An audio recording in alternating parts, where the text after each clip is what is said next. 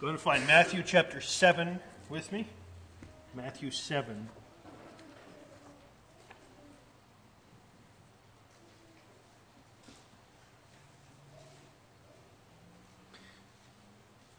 Matthew 7, begin with me in verse 9. Matthew 7 and verse 9.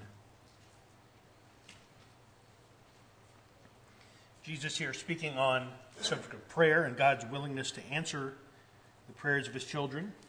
Matthew 7, verse 9. Which one of you, if his son asks him for bread, will give him a stone? Or if he asks for a fish, will give him a serpent?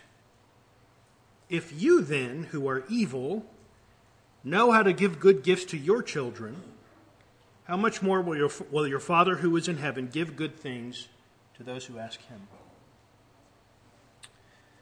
Like to begin this morning with an admission, which is I find it a lot easier to preach a Mother's Day sermon than I do a Father's Day sermon. Um, part of the reason is I am a father, and so when I preach about the subject of fatherhood, I have to reckon with my own shortcomings. I have to preach to myself. I have to, you know, part of sermon preparation is repentance sometimes, and that's that's kind of how how I feel. But I also find it difficult to preach about fatherhood because of the seemingly impossible standard of fatherhood set forth in Scripture.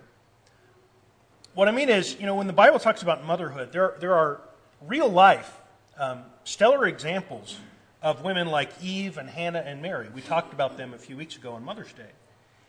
And I feel like I can wrap my mind around their stories and I can understand them and I can relate to them as much as I can. And I can get that. But when the Bible talks about fatherhood, when the Bible just uses the word father, who is usually the subject of that? Not some man I can imagine myself knowing, I can relate to, but God Himself, our Heavenly Father. And so, mothers, in a sense, are called to follow in the footsteps of Hannah and Mary, but fathers are called to follow in the footsteps of God Himself. And so that's why I find it difficult to preach a Father's Day sermon, because if the task is to tell you what the Bible says about fatherhood, I'm obligated to talk about how we fathers must be like God. And part of what that means is to see just how clearly us earthly fathers fall short of that perfect standard set by the Heavenly Father. Yet, by the same token, as intimidating as, as it is to talk about emulating the fatherhood of God, God has shown us what, it, what really matters about fatherhood through His own example of being our Father. If you want to know how to really be a father, how to lead your household, how to set a fatherly example at whatever stage of life you're in, how to care for and raise and protect your children or your grandchildren, the one thing we're not allowed to say, the one thing we can't say is, God never said anything about that. God never showed me how.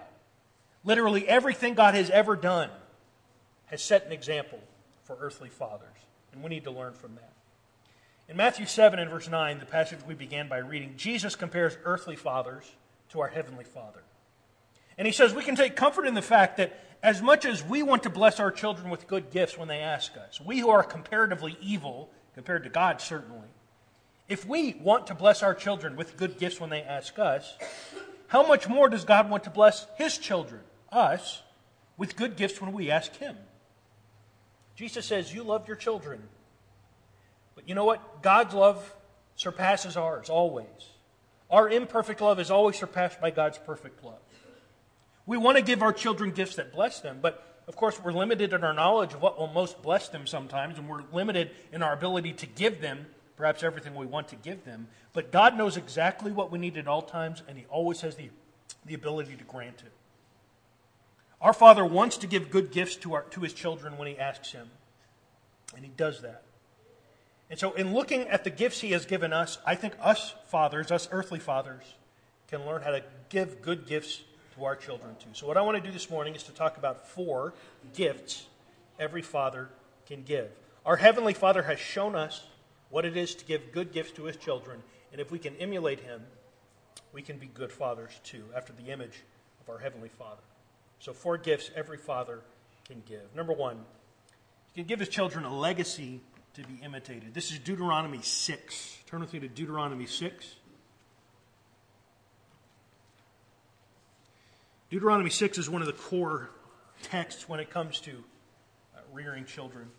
Deuteronomy 6 and verse 4 one of the most important passages in all, in all the Old Testament. Deuteronomy 6 and verse 4. Hear, O Israel, the Lord our God, the Lord is one. You shall love the Lord your God with all your heart, with all your soul, and with all your might. And these words that I command you shall be on your heart. Verse 7. You shall teach them diligently to your children, and shall talk of them when you sit in your house, and when you walk by the way, and when you lie down, and when you rise. So, part of the goal earthly father should have is to pass on the legacy that the heavenly father has left us. And in this text, you have in verse 4 an emphasis, sort of the core affirmation, the core confession of Israel. There is one God. And verse 5, that love the Lord your God with all your heart, soul, mind, and strength that Jesus quotes, mirrors the oneness of God. The oneness of God is reflected in our single minded devotion. There is one God, so there's only one God to devote ourselves to, so we give all of ourselves to that one God. In verse 6, he says, This should be at the core of your being. This should be with all of your heart. And in verse 7, he says, If that's the case, it should be at the core of your home. You shall teach them diligently to your children. You shall talk of them, these things of God. When you sit in your house, walk by the way, lie down, and when you rise. So, God's vision for fathers is that they pass on this legacy, this worldview to their children. That they talk about the stories of God's people, the commands God gives to his people, the, the love and devotion God's people ought to have for him. Uh, there's, a, there's a verse in Psalm 44 which mirrors this, which is an example of fathers who did just that. The psalmist says, Oh God, we have heard with our ears. Our fathers have told us what deeds you performed in their days, in the days of old. We have heard because our fathers taught us. He's praising the previous generation. That they had fathers who told the stories of who God is and what He has done, which is a great heritage for a father to give his children, to tell them stories of God, talk about the reality of God and what He has done. Now, initially, my, my first point here was, was shorter. It just said legacy. That's a gift a father can give, is just legacy. But I realized I need to be more specific. A legacy, legacy to be imitated, because legacy, just a legacy in and of itself, is neutral. It doesn't tell you anything. And legacies are not always good. And the fact is, no matter what we do, we will leave a legacy for our children. It could be a legacy of godliness, or it could be a legacy of ungodliness. There's an example of that. The gener- generation of Nehemiah's day grew up with a much different legacy than the psalmist in Psalm 44. This is what it says in Nehemiah. It says, The people of Israel were assembled with fasting and sackcloth and with the earth on their heads. And the Israelites separated themselves from all foreigners and confessed the sins and the iniquities of their fathers. Nehemiah 9, verses 1 and 2. They confessed their sins and the iniquity of their fathers. See, that generation had to overcome the godless legacy their fathers left them, a legacy of rebellion against God. And so rather than praise their fathers as the psalmist does, they apologize to God for the ways in which they had emulated their fathers and pledged not to pass on that legacy to the next generation after them. Go with me to the next book over in your Bible, Joshua, Joshua 24. Joshua 24 is a great passage of resolve uh, for fathers. for good or for ill, we are passing on a legacy to our children. And it is the job of a father to set the agenda intentionally and unwaveringly. That's what Joshua is doing. Joshua 24 and verse 14. Joshua 24 and verse 14. Now, therefore, fear the Lord and serve him sincerely and in faithfulness. Put away the gods that your father served beyond the river and in Egypt and serve the Lord. And if it is evil in your eyes to serve the Lord, choose this day whom you will serve, whether the gods your fathers served beyond the region, in the region beyond the river, or the gods of the Amorites in whose land you dwell. But as for me and my house, we will serve the Lord. Joshua says to the nation, It is time to make a choice and announce your loyalty. No more dithering about it. No more, a little more for God, a little more for Yahweh, and then a little for Baal, and a little for the gods of the Amorites, and a little for these gods. Sprinkle a little on all these buckets, cover our bases. No more of that. You got to make up your mind. And he says, as you're making up your mind, let me tell you who me and my house will serve. We will serve the God who actually did something, the God who actually delivered us from, from Egypt and is giving us the land. Joshua says, I can't choose for every household. You're going to have to choose for your own house. But beginning in my house, with the kids living under my roof, we're going to worship God. We're going to talk about right and wrong. We're going to worship Him constantly. We're going to be around God's people. Our interactions with the world will be focused on evangelizing it, not, be, not becoming like it. We are going to know without any doubt what we're about in my house, what the priority is. We're all passing on a legacy to our children, for good or for ill.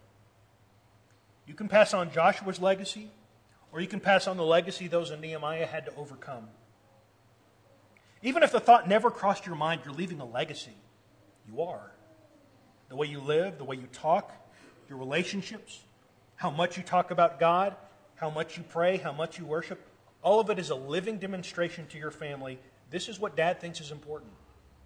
This is what dad values. This is how you should do life. And of course, actions speak louder than words.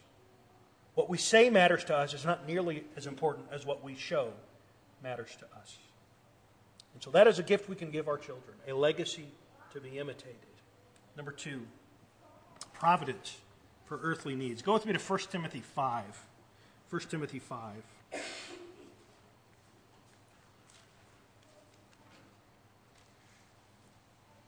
1 Timothy 5. Jesus teaches us in Matthew 6 that the reason we don't need to worry about what we're going to eat or drink or wear is because we have a Father in heaven who already knows our earthly needs, and he promises to provide for us as he does the rest of creation. And in the same way, after that model of God the Father providing for his children, our job as earthly fathers is to do what we can to take care of our family's needs, to know what they need, and to meet those needs. Now, it's a point that, that ought to go without saying, but in our time, with the breakdown of more and more families, which is often, frankly, caused by fathers abandoning their families, we need to be reminded of this basic point. God demonstrates he cares for his children in this way, and earthly fathers follow suit by caring for their children in this way. This is 1 Timothy 5 and verse 8. 1 Timothy 5 and verse 8. He says, If anyone does not provide for his relatives, especially for members of his household, he has denied the faith and is worth, worse than an unbeliever. Whatever else you say about him, if he doesn't do this, this is his state. God envisions the earthly father child relationship mirroring the heavenly father child relationship. The father gives life to his children, and then he protects and provides for the children he is responsible for giving life to. In return, the children love and honor the father who gave them life and the father who protects and provides for them which is the point of verse 4 of this chapter. 1 Timothy 5 and verse 4 If a widow has children or grandchildren, let them first show godliness to their household and to make some return on their parents to their parents, for this is pleasing in the sight of God. So children should feel a debt to their parents. Make some return, he says. That because your parents provided for you, you in return honor them. You know, it's no wonder that, that as, as our society stops honoring its fathers, um, because, again, frankly, fathers, in large, to a large degree, don't deserve honor as much as they should. But it's no wonder as a society stops honoring its fathers that that society also stops honoring God.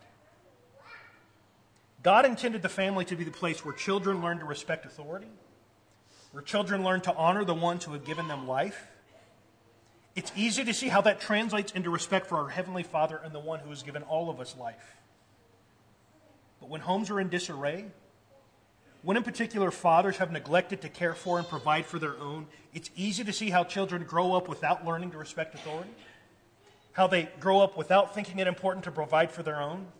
First, they saw it in, in dad, and then they, they see it in God. The, the lesson is the home is where respect and honor is learned. And respect and honor is given when children see dad demonstrating he is worthy of respect and honor. Our children are to learn to respect the one who has given them life and the one who has provided for them, so that ultimately they will learn to respect and honor God, who ultimately is the one who has given all of us life and who has provided for all of us. But it starts with dads. It starts with us teaching them that we take care of them. We teach them to honor the one who has given them life. It's a process of learning that ultimately points us to the one who has given all of us life. One of the greatest lessons you can teach your kids is that a true father is one who loves and cares for them, and always we're pointing toward God, who has done those things to the nth degree. Number three, third gift every father can give his children is discipline around godly things. This is Ephesians chapter 6. Ephesians chapter 6.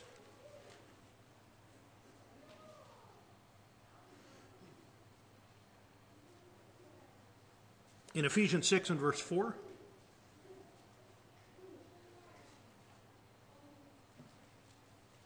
Uh, Ephesians 6 and verse 4.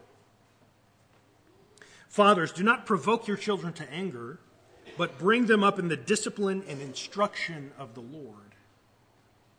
Uh, the word he uses, discipline, we, we jump straight to um, punitive discipline, negative discipline. But here it's not primarily punitive, it's not what he's talking about. What he's talking about is shaping and guiding your children, discipling.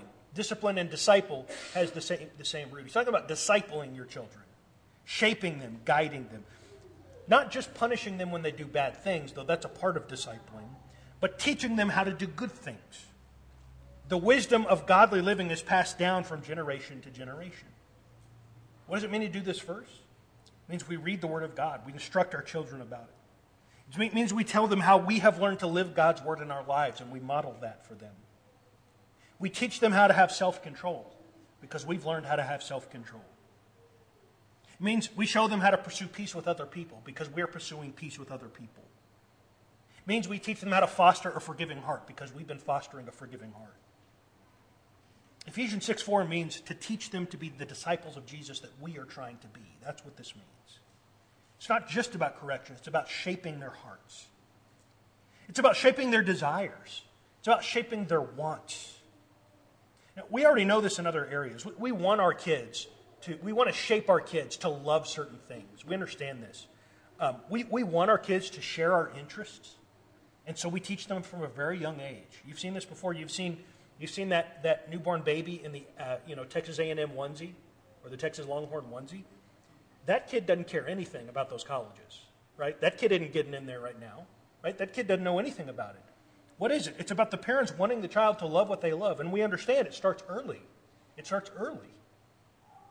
How much more than the things of God? It's about shaping what they want and what they desire and what they like and what they love. That's what Ephesians 6 4 is about. Teach them to love God. Everything else we worry about with our kids, we worry about their futures, we worry about their career, we worry about uh, their entertainment, we worry about their education. All the things we care about will fall into perspective if we get that thing right. Teach them to love God. The point of having kids, I made this um, point in my Mother, uh, Mother's Day sermon. The point of having kids is not merely the fulfillment and gratification we get out of it as parents. It's that we raise them to know and love their true Father in heaven. What, can, what gift can fathers give? They can give them discipline around godly things. And finally, number four, a father can give stability and consistency. This is James chapter 1. James chapter 1.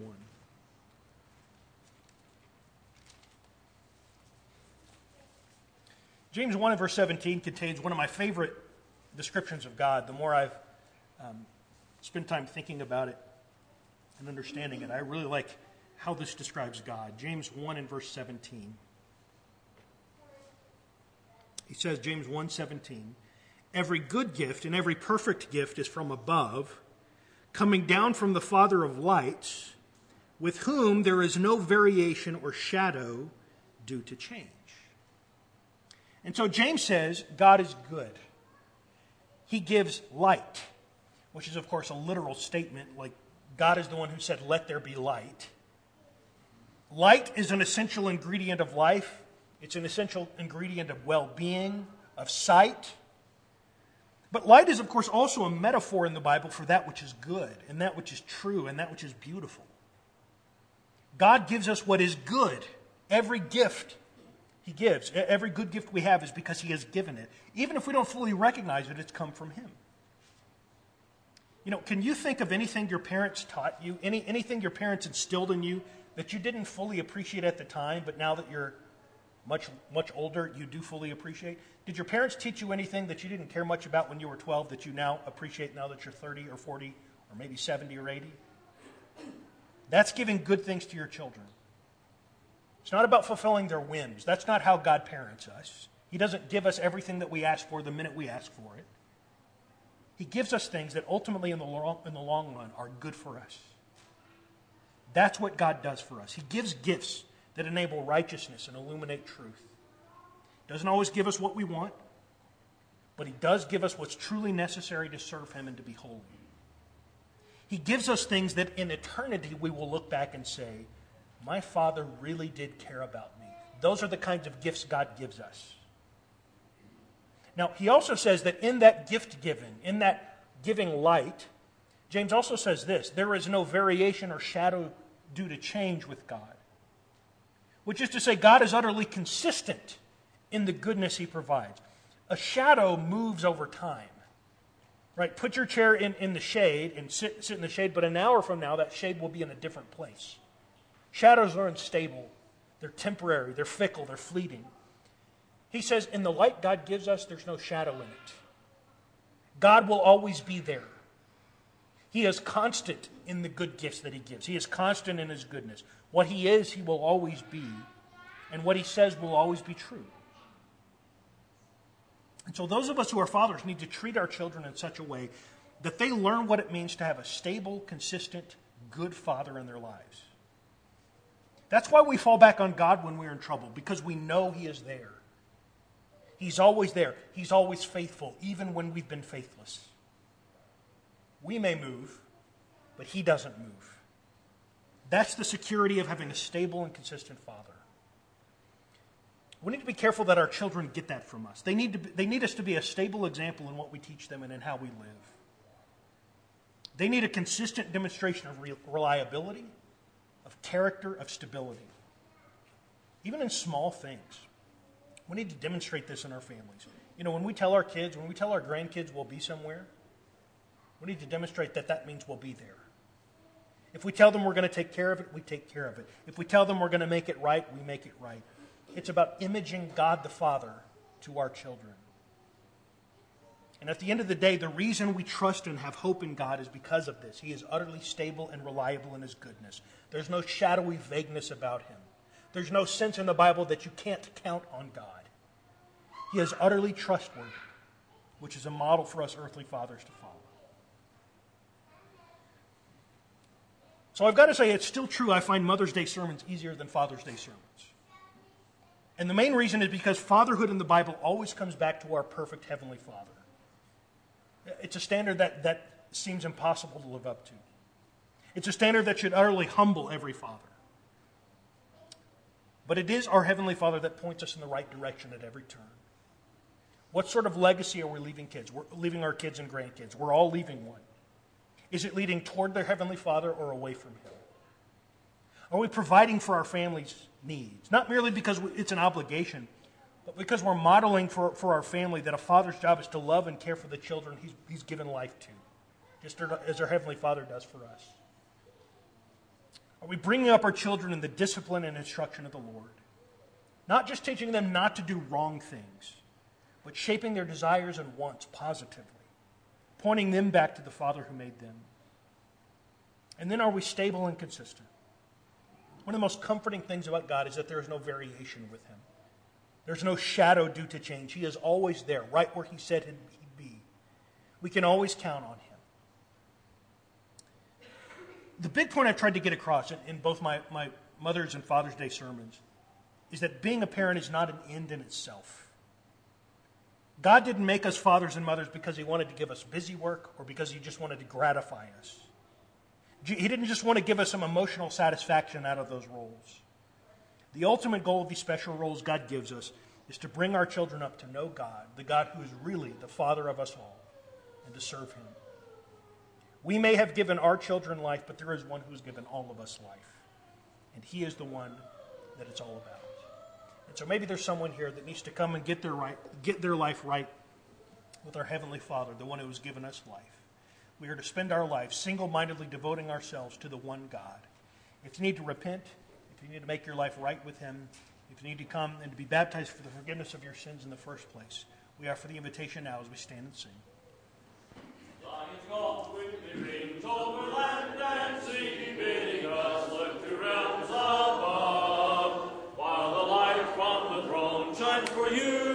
me. Let us listen to the call of love. Zion's call is ringing, coming from the throne above. While we hear it ringing, let us heed the call of love. While we tarry below, there is work to do and our strength cometh from above. As we labor and wait, we must all be true. Let us listen to the call of love. Zion's call is ringing, coming from the throne above. While we hear it ringing, let us heed the call of